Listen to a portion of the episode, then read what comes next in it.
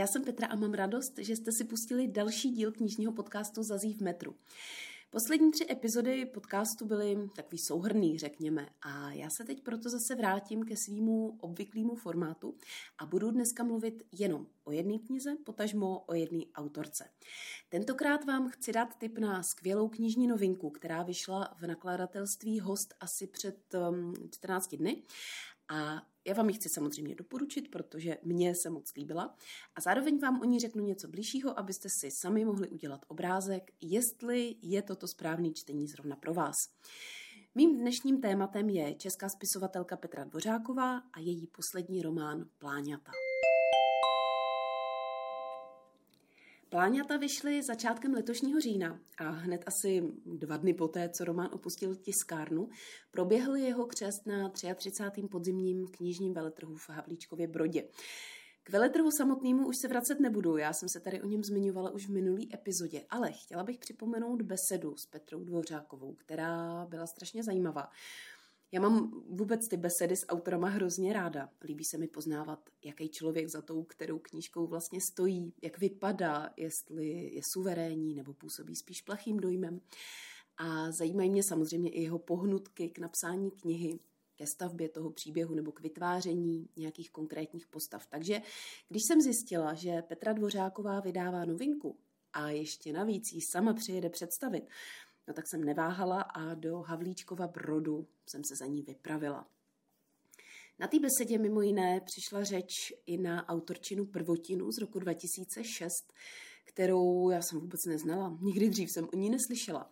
A je to soubor deseti rozhovorů o víře s názvem Proměněné sny. Nevím, jestli to znáte, možná jste někteří z vás četli, když tak mi dejte vědět, jaký to bylo. Tenhle námět byl pro mě totiž celkově docela překvapením. Já Dvořákovou znám, co by autorku společenských románů s problematikou složitých rodinných a mezilidských vztahů, jako jsou třeba dědina, chirurg nebo vrány. A takovýhle zpracování náboženské tematiky bych u ní nikdy nehledala, opravdu. Pojí se s tím teda taková smutná historie, protože v té době se Petra Dvořáková ocitla se svým synem na onkologickém oddělení. Logicky se jí v té době honily hlavou právě takové otázky o životě, o víře, o naději. A tak si jí prostě tohle téma tehdy našlo a vlastně jí úplně poprvé přivedlo ke spisovatelství. Tahle smutná historie má naštěstí dobrý konec. Syn se vyléčil a z maminky je 17 let poté jedna z nejpopulárnějších českých spisovatelek, takže to vlastně celý dopadlo moc hezky. Petra Dvořáková je původním povoláním zdravotní sestřička a na té besedě říkala, že dokonce i dneska po 20 letech se jí po zdravotnictví pořád stejská, takže chodí čas od času vypomáhat jako zdravotní sestra a pacienti po té, co si způsobně nechají odebrat krev, tak potom z tašky vytáhnou knížky a poprosí sestřičku o podpis. Tak to je takový legrační. No a tahle profese se přirozeně čas od času prolíná její tvorbou. Nejvíc asi v románu Chirurg, kde podle mě výborně zúročila svoji znalost nemocničního prostředí. No a teď i v novince Pláňata, protože hlavní hrdinka tohohle příběhu, Pavlína, studuje zdrávku a chce se stát zdravotní sestrou. Pokud bych měla pláňata popsat nějak ve zkratce, tak eh, je to vyprávění o životě jedné obyčejné venkovské rodiny v 80. a 90. letech s takovým malinkým letmým přesahem do současnosti. Takže ze všech románů Petry Dvořákový mají právě pláňata nejdelší časovou osu. Ostatní její knihy totiž zachycují obvykle spíš nějaký kratší časový úsek v blíže neurčený současnosti. A pláňata se vymykají z ostatní autorčiny tvorby právě i tím, že zachycují skutečný historický milníky tak, jak si řada z nás opravdu pamatuje. Zatímco ostatní její romány jsou čistou fikcí a zpracovávají nějaký soukromý dramata těch postav, tak v pláňatech je podle mě krásně zachycená jakási kolektivní zkušenost všech osmdesátkových dětí. Já jsem měla celou dobu pocit, že čtu vlastně o svém životě Až na to, že teda u nás se nechlastalo jako v rodině Pavlíny, to ne. A já jsem si při tom čtení uvědomila, jak moc jsme všichni v té době žili stejně a typizovaně. A jak stejně a typizovaně jsme všichni i přemýšleli.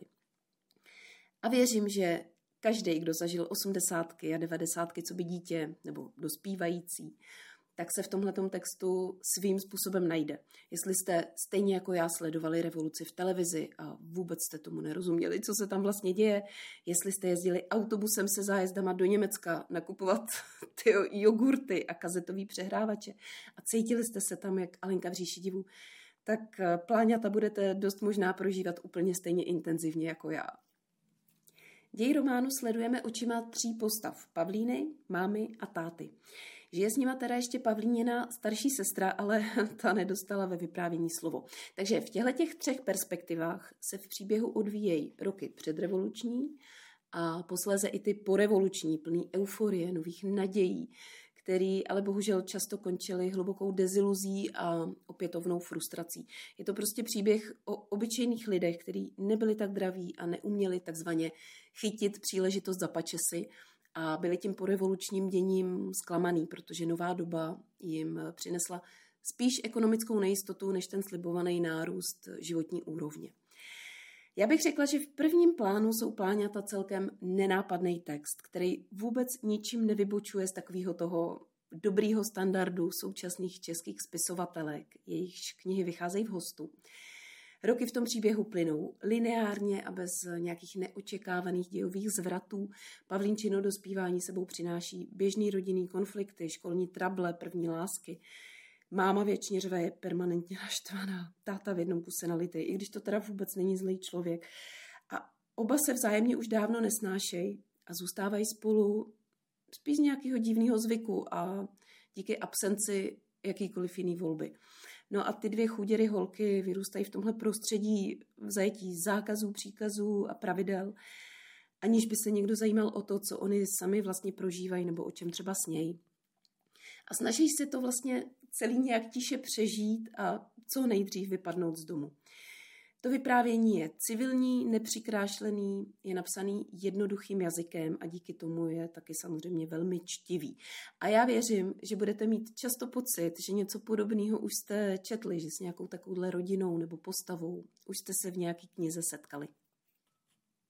No ale v druhém plánu jsem v tom příběhu objevila i velkou hloubku, protože soustavně drnkal na citlivou strunu mých osobních zkušeností.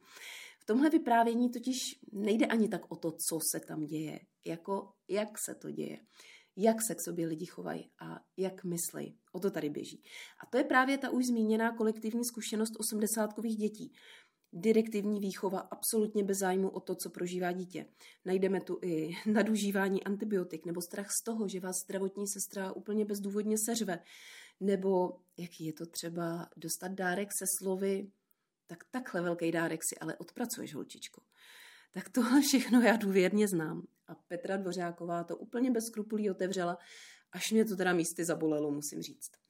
Pláňata vynáší na povrch jakýsi trauma mojí generace, na kterou bych se vůbec nebála plošně vztáhnout tvrzení, že jsme první dekády našich životů prožili v absolutním popření naší vlastní subjektivity ve světě vševědoucích dospělých. Takový to ty ještě o životě nic nevíš, holčičko. Tak tuhle tu větu Pavlíniny mámy mám teda zažranou skutečně hluboko v morku kostí. Slyšela jsem ji milionkrát a jednou a naši se neostejchali na mě plivnout, ani když mi táhlo na 30. A možná, že právě z toho plyne takový můj věčný pocit nejistoty a irrelevance mých vlastních životních zkušeností, který si vlastně až po čtyřicíce začínám uvědomovat a aktivně a vědomně se ho snažím ze sebe zetřásat. A proto přesně tohle je hlavní poselství, který já v planětech vidím. Hlavně pojďme tohle neudělat svým dětem. A při čtení jsem si nepřestávala uvědomovat, jak strašně důležitý je přiznat člověku v každý jeho životní etapě relevanci jeho názorů a prožitků, ať už je mu 10 roků nebo třeba 100. A když už mluvím o těch osmdesátkových dětech, jak prožívali svoje dětství, tak je myslím na místě říct, že hlavní postava Pláňat, Pavlína, v tomhle ohledu vykazuje určitý společný rysy s Bárou. Jestli autorku čtete, tak si Báru určitě pamatujete jako hlavní postavu velmi úspěšné novely Vrány. Pavlína stejně jako Barunka vyrůstá v prostředí, který úplně nerozumí nebo se o ní nějak zvlášť nezajímá Jestli Vrány znáte, tak vám určitě utkvělo v paměti, jak otřesně se k barunce chovala její máma. U Pavlíny to sice není takhle vyhrocený a autorka chtěla dát Pavlíně šanci na jakž takž dobrý konec, na rozdíl od toho tragického konce Vran. I když do jaký míry je konec pláňat dobrý, to je spíš asi otevřený a každý v tom možná uvidíte něco malinko jiného. Moc se mi líbil závěr devadesátkový linky, který já teda vnímám víc symbolicky než realisticky. Já mám spíš dojem, že to bylo jakýsi přání nebo iluze, než že by se to skutečně stalo. Ale kdo ví, to je asi věc individuální interpretace a třeba to budete vnímat jinak. Já jsem se chytla téhle svojí představy, protože mi to vyhovuje a hezky mi to do příběhu sedí a ani jsem se vlastně nezamýšlela nad tím, jestli to tak autorka myslela.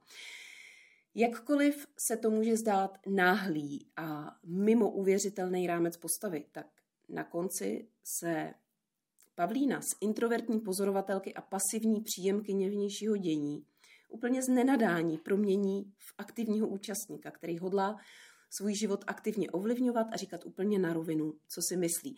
A najednou jakoby Pavlína zúčtovala s celou situací a s celou svojí rodinou i za mě. Já jsem měla úplně pocit zadosti učinění, protože touhle revoltou ona jakoby symbolicky zúčtovala i s mým dětstvím. Dobrý to bylo, musím říct. Konec se mě opravdu hluboce dotknul. No a tímhle přesahem, který se teda ale možná neotevře úplně každému, to nevím, se pláňata vyhouply do mojí top pětky za letošní rok a určitě budu všem doporučovat. Věřím, že každý, kdo vyrůstal v osmdesátkách a devadesátkách, se v tom textu bude cítit jako doma. A docela dost by mě zajímalo, jak budou tenhle ten příběh vnímat lidi, co se narodili na přelomu milénia, vlastně o nějakých 20 let později. Tak mi dejte, když tak vědět, jestli tu někoho takového mám. Tak pro dnešek už to zaznělo asi všechno, co jsem měla na srdci. Já vám moc děkuji za pozornost. Jestli mě posloucháte dlouhodobě, tak vám děkuji za přízeň. Moc si toho vážím. A v neposlední řadě doufám, že vás plaňata zaujaly a že si je přečtete. No a jestli náhodou preferujete audioknihy před klasickou četbou, tak mám pro vás skvělou zprávu, protože pláňata už vyšly i v audiu. Je to desetihodinová nahrávka, vyšla u One Hot Book a účinkují v ní tři interpreti Marie Černochová, Lucie Valenová a Robert Mikluš. Já se teda přiznám, že představitelky ženských rolí neznám, ale Roberta Mikluše mám v audioknihách strašně ráda. On mě úplně ohromil ve Frankensteinovi, v roli Frankensteinova monstra. To si dejte, to je výborná audiokniha. Tak a tímhle audioknižním typem se s vámi pro dnešek loučím. Další knižní a audioknižní typy, pokud vás to zajímá, najdete na mém instagramovém profilu Zazí v metru. A jinak se tu za 14 dní uslyšíme znova u další epizody, kde vám přinesu zase tip na nějakou zajímavou audioknihu. Mějte se moc krásně a hodně čtěte. Ahoj!